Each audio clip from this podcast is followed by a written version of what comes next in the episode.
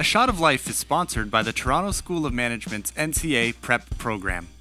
Get in touch with Anton on Facebook or email ncaprep at torontosom.ca to find out how you can start prepping for your NCA exams on your own time, on demand, through pre recorded modules taught by Canadian trained expert lawyers, as well as study guides and notes that cover the entire NCA syllabus. Mention the discount code A Shot of Life to get 10% off your purchases with TSOM. You don't have to study alone. Get in touch with Anton and get started on your journey to becoming a lawyer in Canada today.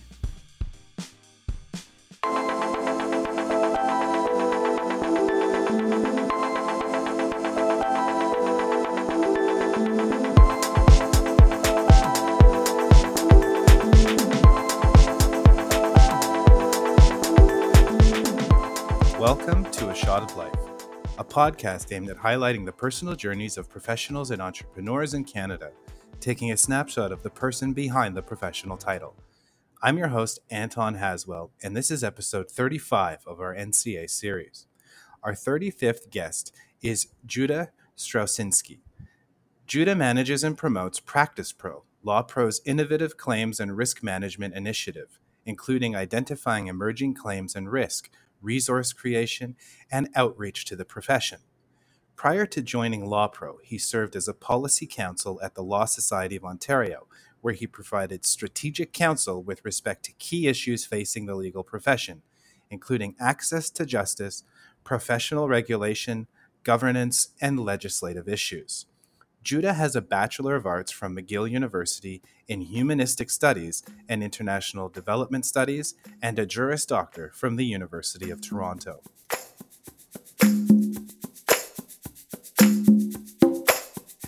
Hi, Juda. Hi, Anton.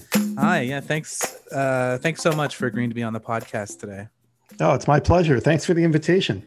Sure. Yeah, I've been kind of following your work and and uh, looking at all the updates that you provide via LinkedIn since, well, I don't know, I suppose maybe this time last year or in the summer at least at some mm-hmm. point when you had done an event with global lawyers of canada um, and you know i got really interested and i think like most internationally trained lawyers um, not really considering um, the function of of the organization that you're working with, LAWPRO, and we'll get into that um, in mm-hmm. a bit. But um, to start, it's always interesting um, to learn a little bit about you, the person, um, sort of where you're from, what mm-hmm. inspired mm-hmm. you to want to pursue law as a career, and um, you know where you got your law degree and things like that.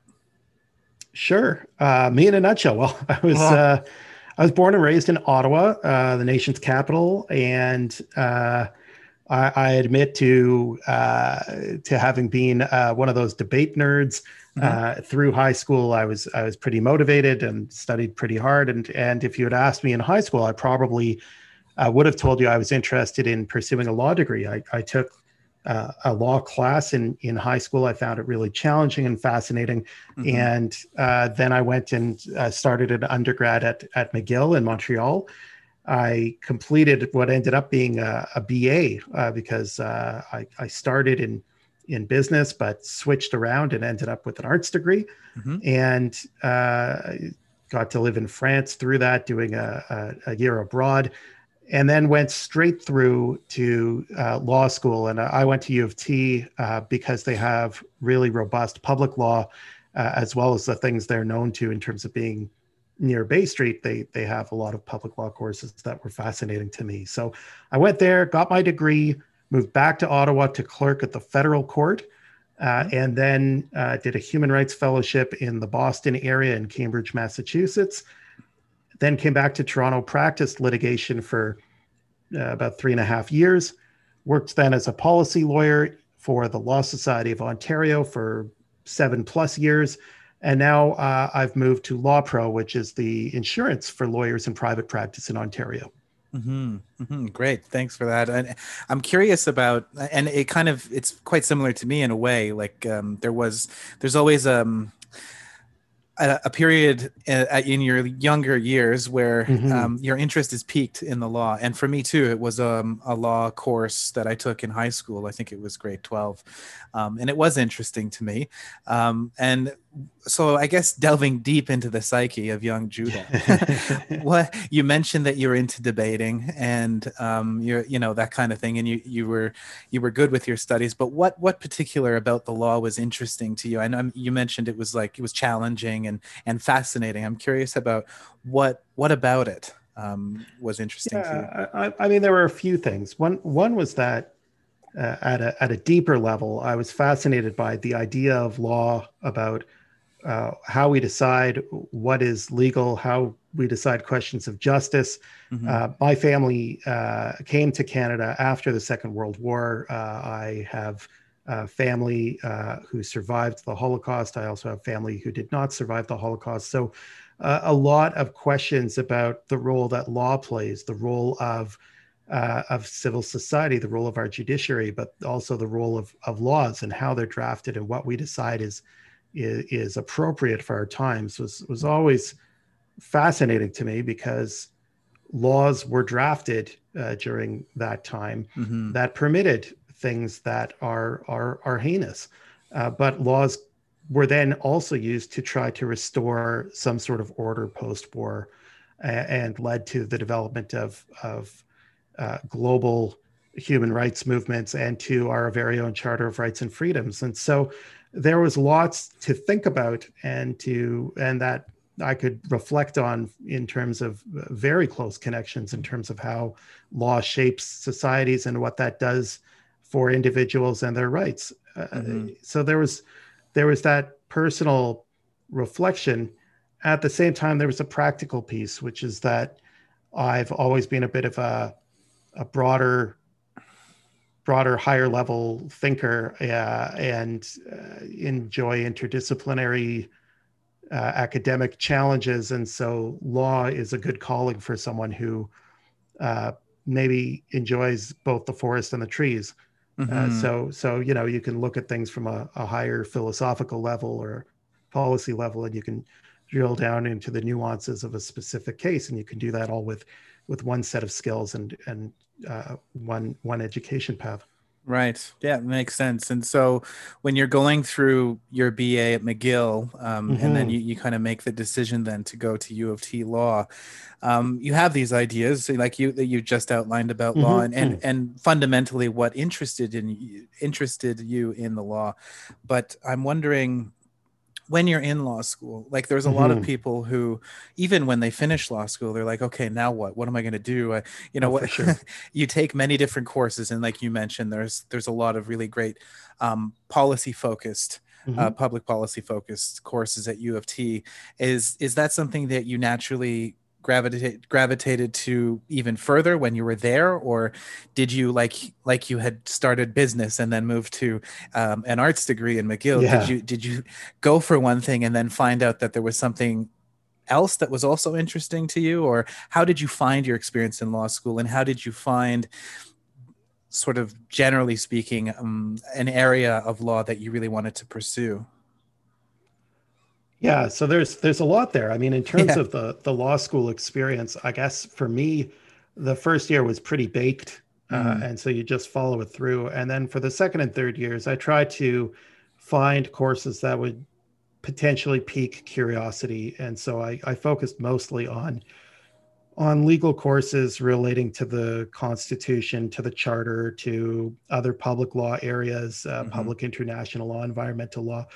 at the end of the day, though, uh, I got to say, I, I cut it so generalist uh, that when I left law school, I was no closer to knowing what I wanted to practice in. Right. I, I sort of, like I think many uh, who aren't sure when they go in, started to rule certain practice areas out uh, mm-hmm. because I just wasn't that interested in the substantive issues or or the or or the processes to get certain things done. Uh, so corporate commercial law, for example, just wasn't for me.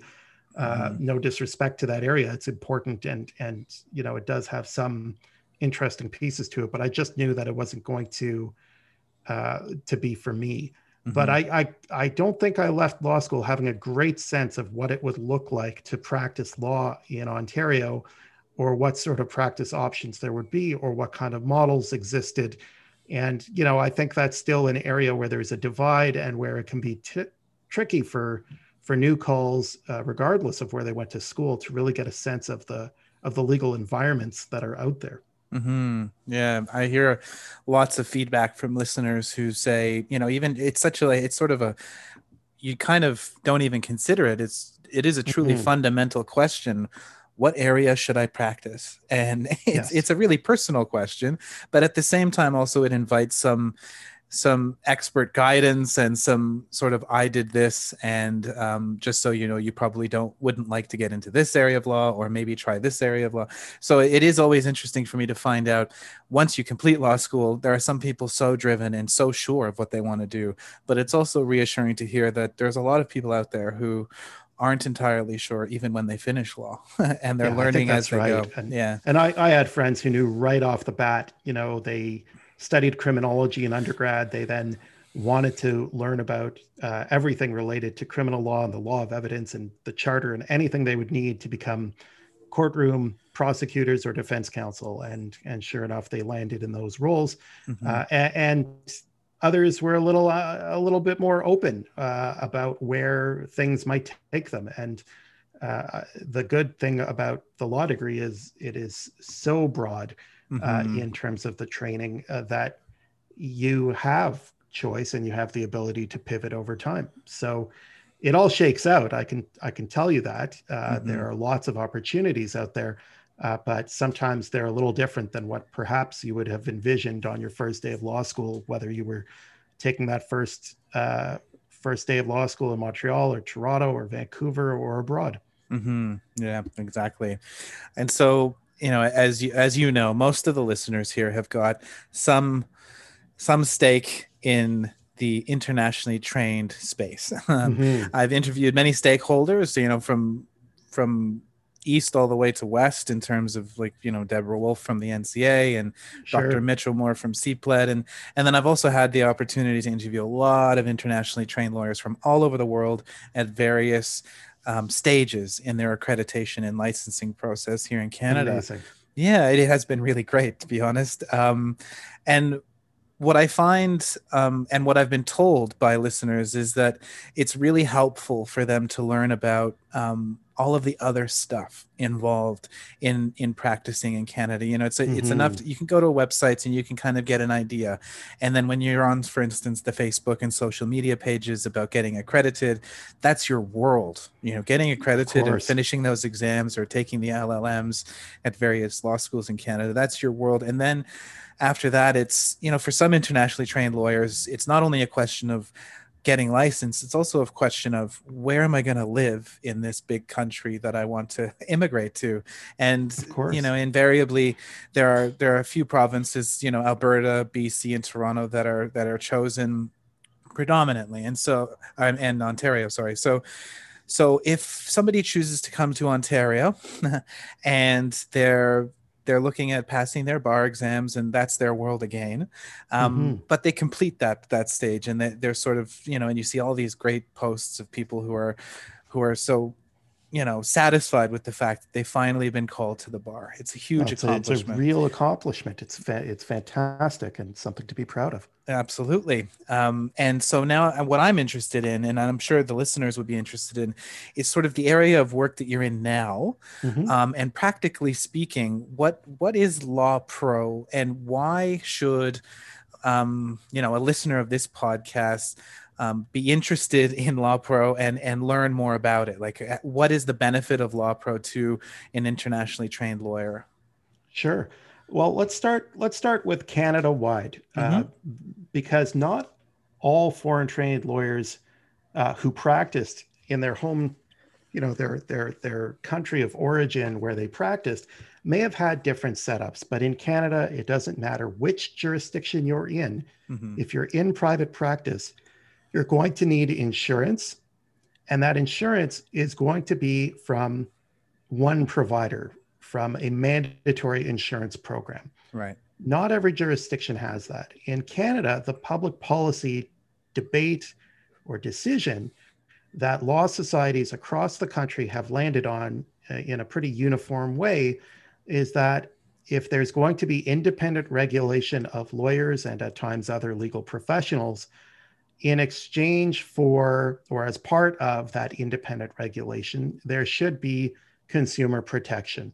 Mm-hmm. And so, if a lawyer is going to go out there, uh, there should be a, a, safety net available in case there are mistakes. But also, and for some for some law societies, this was the primary driver. Mandatory insurance enables lawyers to provide the legal services in the first place. It's mm-hmm. part of access to justice. Because if lawyers start to work on complex transactions where there's risk that they would be liable personally and would not have the means to defend or to pay uh, their client or another party if they had been liable to them for a mistake, mm. then some people might not want to provide the service in the first place. Right. And so across Canada, and this will this will be very different from people coming from the states or people from certain other jurisdictions we require insurance so the point first point to know is that this is this is as important uh, a precursor to practice as paying your law society fees and remaining in good standing with your law society. If you're in private practice, you need insurance. And if you're not in private practice, but you're still a law society member, you need to report your status so that everyone understands who you're serving right now and whether or not you need insurance. So mm-hmm. let's start there. Mm-hmm. For Ontario, LAWPRO is the mandatory insurer, and that was a decision of the Law Society, of the regulator of Ontario lawyers at the time, now lawyers and paralegals. And so Ontario lawyers in private practice need to get a policy through LAWPRO. And we have uh, a standard policy that typically applies. And it, uh, it we have 29,000 lawyers who uh, have coverage with us uh, year to year. Wow. And it covers your professional services. And if there are mistakes, then, or if somebody has a complaint about you, then you need to report that to us.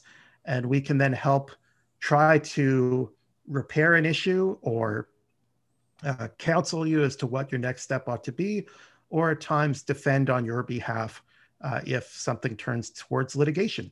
Mm. And so we're just like, uh, we're, we're, we're your, we're your safety net mm-hmm. uh, we're your umbrella, uh, but you you need to uh, work with us and just be aware that this is part of being a lawyer in Canada and in Ontario is that there is insurance that's required.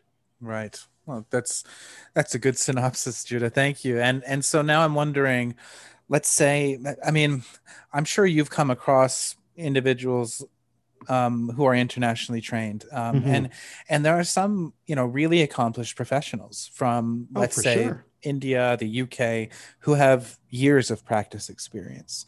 And what what is common practice here is once they complete their licensing examinations, they apply to the law society in order to have their articling either abridged or exempted.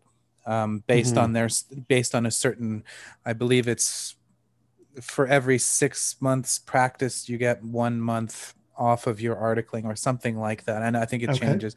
Um, so there's there's a real um, desire to be able to get around articling. Um, to have it exempted so you don't have to worry about getting that job and what a lot of internationally trained lawyers you know i've personally met quite a few of them do is they they hang a shingle straight away they set up shop right in general practice, let's say, um, or you know maybe it's immigration because they have personal firsthand experience with that, mm-hmm. or or something like that. So, um, you know, without getting into specific cases, I'm curious about LAWPRO's experience with internationally trained lawyers who do hang a shingle, um, what what are some common pitfalls that might exist, or some things for people who are listening to this to start thinking about, so that they can avoid those you know issues that may arise when you hang a shingle without articling experience?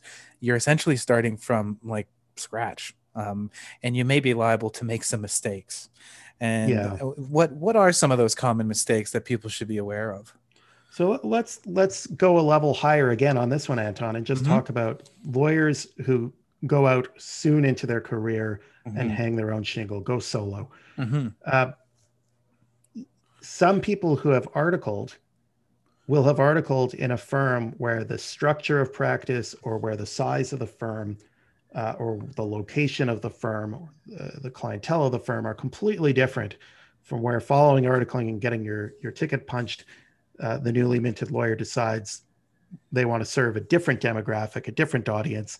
Mm-hmm. And so that articling experience, while helpful in certain aspects, is probably not going to prepare that lawyer for all of the uh, challenges and responsibilities and obligations of going out on your own. Mm. So, here are a few things that uh, new lawyers need to know. Uh, first, is you need you need to really think carefully about whether private practice is for you.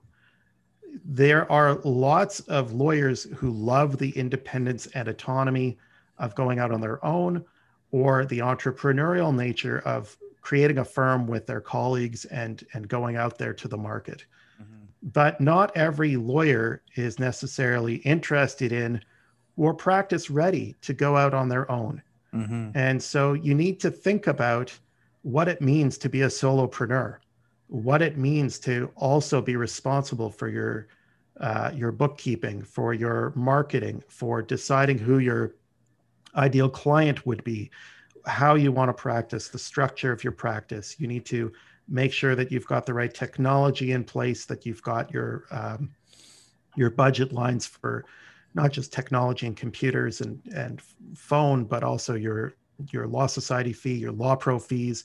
Uh, what other what other startup costs? So you need to create a budget. You need a business plan. You need to think about your referral sources, mm. and that's a challenge for anyone. And so if you're looking for where to start, uh, I would suggest that uh, any internationally trained lawyer, uh, and it these are are freely available resources. So if you're not sure, you know, if you're a listener and you're not sure whether you're going to do this at all, and if you're, yeah, you're uh, but you're certainly not sure if you're going to do this in in Ontario specifically, not to worry.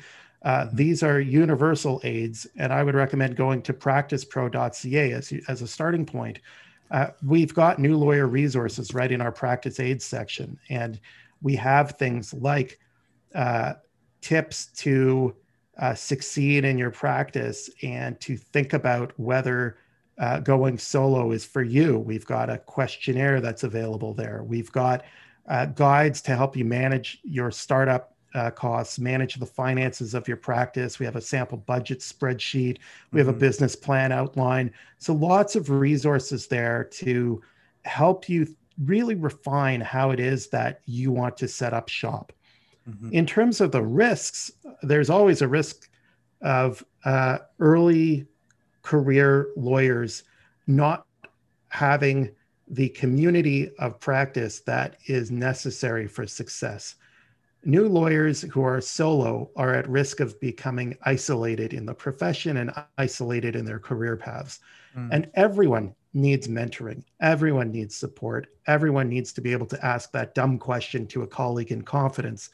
And so if you are thinking of going out either as solo or with with colleagues, you want to think about which associations you're going to join. Whether you're going to join a mentoring program and the Law Society of Ontario has a mentoring program, and there are several legal associations that have them as well.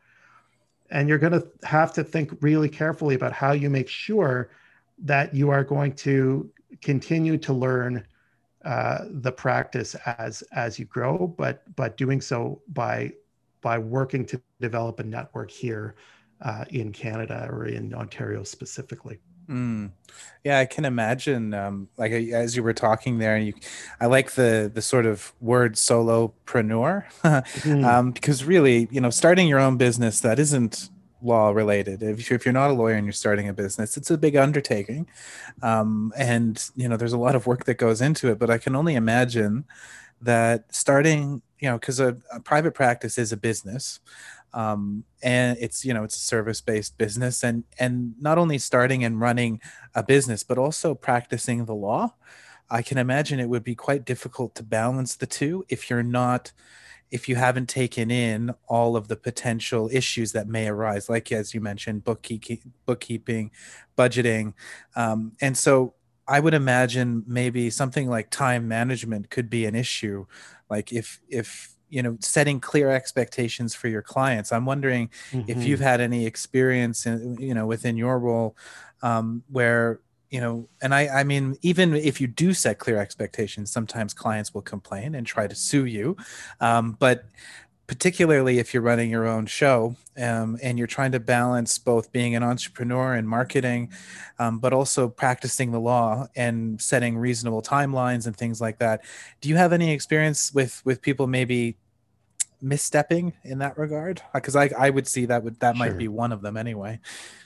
Sure. So let's let's talk a bit about um, managing being a the the uh, law firm manager of one and providing your legal expertise. So, yeah. uh, anytime you're trying to plan out your revenue and your client base, you also have to plan out your time.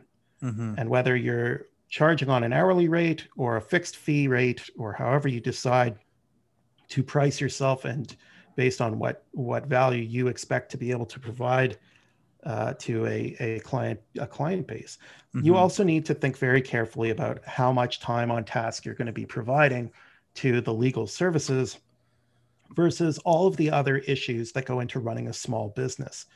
And you know, I just finished reading a book that I would recommend to anyone thinking of going out on their own. It's by Paul Jarvis. It's called Company of One: mm. Why Staying Small is the Next Big Thing for Business. And what's interesting about Mr. Jarvis's book, even though it's it's not at lawyers specifically, but one key takeaway is he cautions people thinking of going out and creating their own company of one that you should assume that half of your time is going to be spent on running the business. Mm. And so you really want to think about is that day to day and some people get excited about finding new client leads or or you know updating a website or noting another accomplishment in terms of how they've served a client. But if that does nothing for you then you really want to think about whether starting that business is the right path for you. Mm. and so you want to start the fact finding early and you know i suggest calling some solo lawyers and asking them about how they make it work and how much time they spend on things and talk to them about things like which practice management software they use to keep their calendars moving or what what sort of backend uh, cloud storage they have for files or uh, who do they use for uh, cyber security right. etc so they're they, getting uh, tied into the solo lawyering community is is going to be helpful and there's a pretty vibrant one out there even just on law twitter you can see that a lot of solo lawyers are are active there and sharing uh, tips in their Facebook groups and other groups uh, for solo and small firm uh, lawyers. But you know, you do all of that on the business management side. Mm. Then there is still the practice risk sides, which I think Anton you just sort of raised. And right. and if you again at practicePRO, we share quite candidly where we see complaints about lawyers. We we've got about three thousand complaints coming in a year now. Mm. Um, these can be, you know, these are claims where uh, lawyers report to us that something has gone awry or where the client has started to complain, and these often are sent to us well before anyone has sued, and often it doesn't come to that. But by and large, we see that the biggest areas universally relate to service side issues as opposed to the substantive legal issues. Right. Yeah. And so we see that time management is a key issue. Uh, managing your client and effectively communicating with your client is a key area. And digging and asking open questions and getting to the heart of your client's matter is, is a third big area. Mm-hmm. And if you go on to practicepro.ca, uh, if you're a, a, newly minted lawyer or going through the NCA process and trying to think about where you'd like to practice or how, we actually have on our practice aids page uh, something we call the biggest claims risk by areas of law. And you can go there and you can click through on areas you may want to uh, potentially practice in. And you'll see that there are differences between different areas of practice. So family law is very complex. Hmm. And so there are higher claims with respect to mistakes in substantive law than in particular other areas. Plaintiff side litigation, time management, because you're responsible as the as the plaintiff side counsel to move a file forward. Right. Time management is a much bigger issue in that area of practice. Uh, so you know each of these have their own nuances, but certainly for new lawyers starting out, time management can be an issue, and client management I've seen repeatedly be an issue with new calls. Yeah, of course. And they, I mean, it makes sense as you're talking. I find myself nodding my head and I'm thinking, yeah, I mean, you know, the, these things are perfected with time and wisdom and experience. But when you're starting out, if you choose to hang a shingle right out of the gate, um, you know, sort of trial by by fire. Really, you have to you have That's to learn right. these things while you're moving. Um, but it's also, I think, it's it's worthwhile for everybody to be able to keep these things in mind and remind themselves, you know, am I do I have the right software to help me be the best communicator I can to keep me on track? Um, and so that that sounds good. So I'm I'm curious now. You you and I you kind of briefly walked me through it, but practically speaking, Mhm. let's say um, I've got a, a client who's starting to voice some displeasure with um, where where the case is moving. Let's say I'm you know plaintiff side litigator and there's somebody unhappy with with how long it's taking and they they're arguing that i'm not doing my job um, and so i what happens then next like if i'm if i'm a, sort of a new call let's say within the first one to two years of practice what should i Mhm. do if i'm hearing this kind of language from my client So it, it really becomes a, a temperature issue, right? Mm. And client management uh, sometimes ebbs and flows. So let, let's start with the prevention. The prevention piece is around screening for clients and making sure that you've got clients where you think that trust relationship and that bond is going to be strong. Mm, Um, as new calls and junior lawyers, and sometimes lawyers in particular communities, um, sometimes there are actors who will seek out new lawyers to try to take advantage of them. right wow Uh, Mhm. you know, for fraud or so that they can uh, try to take a, a really unreasonable position in court that certain other lawyers might have told them is just a bad idea.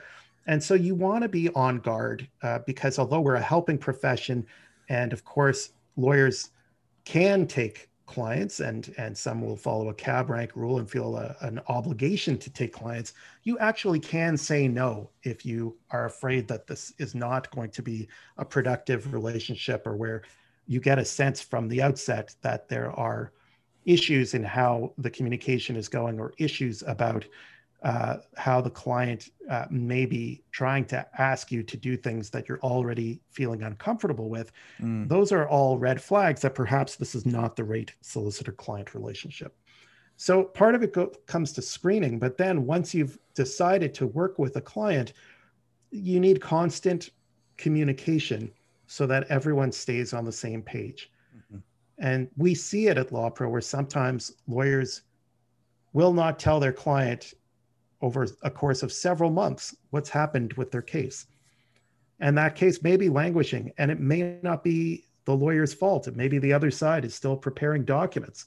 But one extra email that says, Hi, you know, it's your lawyer, just letting you know the other side is still preparing their documents. They've told me they will need until date X.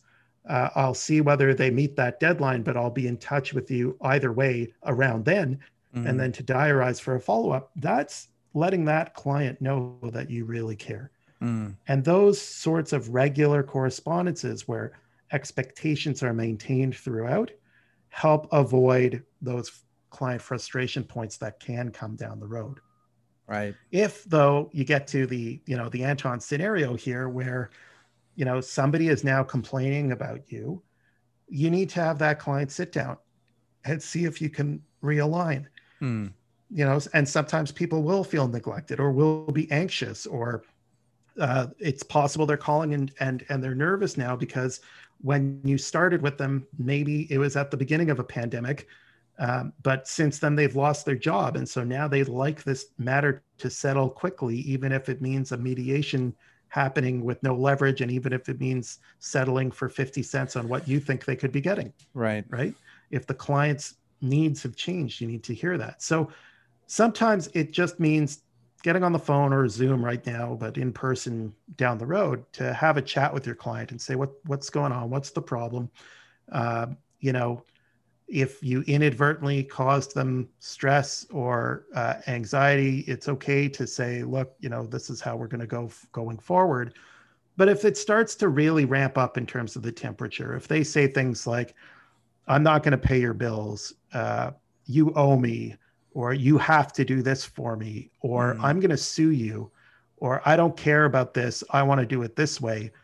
Uh, you know, you really have to think about whether that is a salvageable relationship or whether you need to think about whether it would be appropriate to remove yourself as the lawyer of record mm-hmm. and whether as a uh, you know in the cases of i'm going to sue yourself or i'm ignoring you or you're a bad lawyer you know reporting it as a claim to LAWPRO and then you know there's it doesn't cost you to do that but it just puts us on notice that there's something happening on on this file mm-hmm. and one of our claims professionals will be in touch to eyeball it with you and tell you whether for now we'll just hold it or if you expect you're going to be sued any day now then you know what to do should you end up getting served with documents right yep that makes sense and actually it's sort of i i was as you were speaking there it mm-hmm. i think a major role particularly let's say for a solopreneur is client management and relationship mm. building with your clients. And it's something that you you don't really get the benefit out of uh, from law school. You know law school is a lot of substantive. Um, you know you can um, take negotiation classes and do yep. some mooting and things like that. But really um, you learn pretty quickly. Like i um, you know i'm not practicing. I'm in education now. But sure. back when i was shadowing a family law lawyer and um, really interesting. But it's a very human um, area of law. And this family law lawyer, she's very good. She was in litigation, and she mm-hmm. was saying that you have to remember that every time you're speaking to your client, it may it's likely they're the worst day they've ever had and this is the biggest problem in their life and you you may have 5 to 10 of these people at any one time 5 to 10 files on the go so you have mm-hmm. to treat each and every correspondence with your client with that kind of care so that you're you know you are managing the the relationship effectively and keeping everybody um, you know keeping everybody's expectations where you can manage them. It is tricky you know this lawyer would get phone calls from from a woman who was just complaining about their ex um, you know and she'd kind of sit there and that's sort of part of the client management um, side of things where you know it's it can teeter and there are high emotions sure. at times and it speaks to your point where you don't automatically you know put in a claim with LAWPRO um, you you kind of try to to see to meet with them to talk things out and i would imagine you know rather putting aside the bad actors in this space who target young mm-hmm. lawyers, in most cases, I think things can be worked out. It's just these are high pressure situations for the clients, as you mentioned, whether you're going through a divorce and custody or whether or not you've lost a business in the interim since you've hired a lawyer. It's it, it is a difficult thing, and so I think it would be important for people to to kind of recognize that it's a very human business as well, and a lot of what goes into successful lawyering um, is successful you know clients or even just personal relationship building absolutely i mean it is a it is a service industry mm. and it is based on a trust relationship mm-hmm. clients are coming to us with uh, to your point some of the most stressful issues they've seen in their life no one plans on getting divorced mm-hmm. no one likes to think about what will happen if they lose their capacity to manage their own property or their own health Mm-hmm. No one likes to think about what will happen to their assets when they die. Right. But these are conversations that lawyers have with clients all the time. When somebody's being served with a document, terminated from a job, you know, these are these are personal plight issues that require a lot of empathy. Mm-hmm. And so you might be trying to say, I'm busy, I'm triaging, and that client doesn't need to hear from me right now. But maintaining systems for some constant contact and maintaining some understanding with your client about reasonable expectations for when they will hear back from you, reasonable expectations about how frequently they will receive updates on their matter go a long way to making sure that a client who is understandably anxious and wants to feel taken care of is actually done is actually seeing those needs met and seeing that the emails are done and going out the door to them mm-hmm. uh, in ways that can give them comfort and reasonable updates and there is technology to help manage these and template reporting pieces that you can use and you can just decide as a matter of practice that you know every month i will do an update to a to a client or every however often for example so mm-hmm. uh, there are ways to address this to make sure that your clients feel supported at from intake through to uh, the the final account. Yep exactly. Uh, well Juda i mean to wrap up i think um, in in terms of what somebody who's just passed their Ontario bar exam had articling exempt exempted, and they're they're considering starting an immigration practice, um, and they're they're going through the the you know registering and and doing all of that. What um, let's say they go on the practicePRO website. What what are like the the two or three main things that you think everybody should be going to and accessing um, in order to to give them a clear picture of what to expect and how to move forward so i think that if anyone's thinking of getting out there uh, first off go to lawpro.ca mm-hmm. and mm-hmm. make sure you've got your insurance yes yes of course okay then then come to practicepro.ca and just spend the time looking around because we have a lot there uh, mm-hmm. Uh, I would say that as you're starting to figure out your business case uh, and uh, your ideal client persona profile and uh, your your billing structure, go check out our publications section, which has our managing booklet series. And the managing booklet series has things like how to manage a better professional services firm, how to manage your mentor relationship, how to watch for conflicts of interest uh, managing your your finances of your practice and managing that lawyer client relationship. Uh, so lots of little booklets there that can help you in very practical, bite-sized ways to launch. Mm-hmm. In terms of uh, your general launch resources as well, I've already mentioned the new lawyer resources. If you're deciding on a particular area of practice, go to our practice aids and look at the claims risks by area of law and our practice tip sheets, which will help you get a sense of what you need to know. Uh, to build your practice infrastructure, I would go to practicepro.ca slash technology. And we've got a few different articles there of late that are going to help. One is uh, an article on working from home tech tips. Uh, mm-hmm. Uh, we've got all sorts of resources for effective video conferencing. And we also have a, a, a, chart of tech products for lawyers and law firms that'll help you uh, narrow down uh, the types of products that you might want to consider. And you know, finally, I think that it's it's important uh, to uh, as a as a young lawyer not just review our practice resources and templates because we have uh, standard retainer letters that you can use and tailor to your practice and other toolkits that will help. But I'd really encourage everyone who's uh, coming into the practice, be it in Ontario or elsewhere, to also check out uh, our related site, avoidaclaim.com, which is mostly uh, for fraud alerts to the professions because there are incredibly complex bad check and and cyber frauds occurring mm-hmm. that are targeting lawyers specifically and uh, that are a real issue for new calls to be wary of. So I would I would check that out. And then if you subscribe to avoidaclaim.com, then anytime we launch a new resource or have a new fraud alert, it'll come straight to your inbox. Hmm. Great. Yeah, but those are I mean, it's this is exactly why it's so great to have you on, Juda, because these are, you know, golden nuggets of information and and really great um, resources that that new calls should be looking at, particularly if they're looking to start on their own. And mm-hmm. you know, it's it's so invaluable to have those resources. And and in most cases, invariably, there's there are resources out there. There are a lot of people who rely on on sort of secondhand advice from somebody who's been there, done that. Um, but it's always good to consult the source yourself and to access these resources that are readily available. And so, um, I am I am I am almost implore everybody to just rewind back uh, about a minute and a half to two minutes and listen to that again and make note and go uh, go check out those websites and those resources that Juda had mentioned.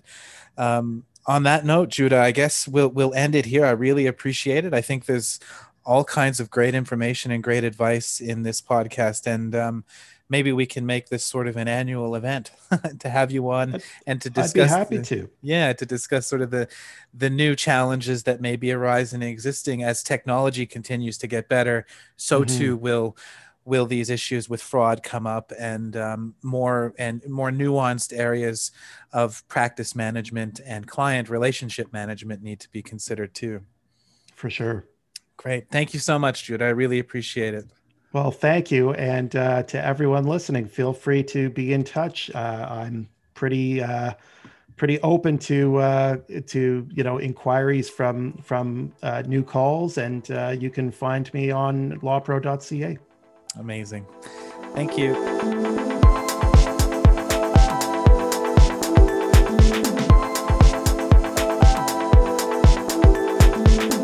And that does it for episode 35 of A Shot of Life. Thanks so much to Juda, and thanks everybody for listening.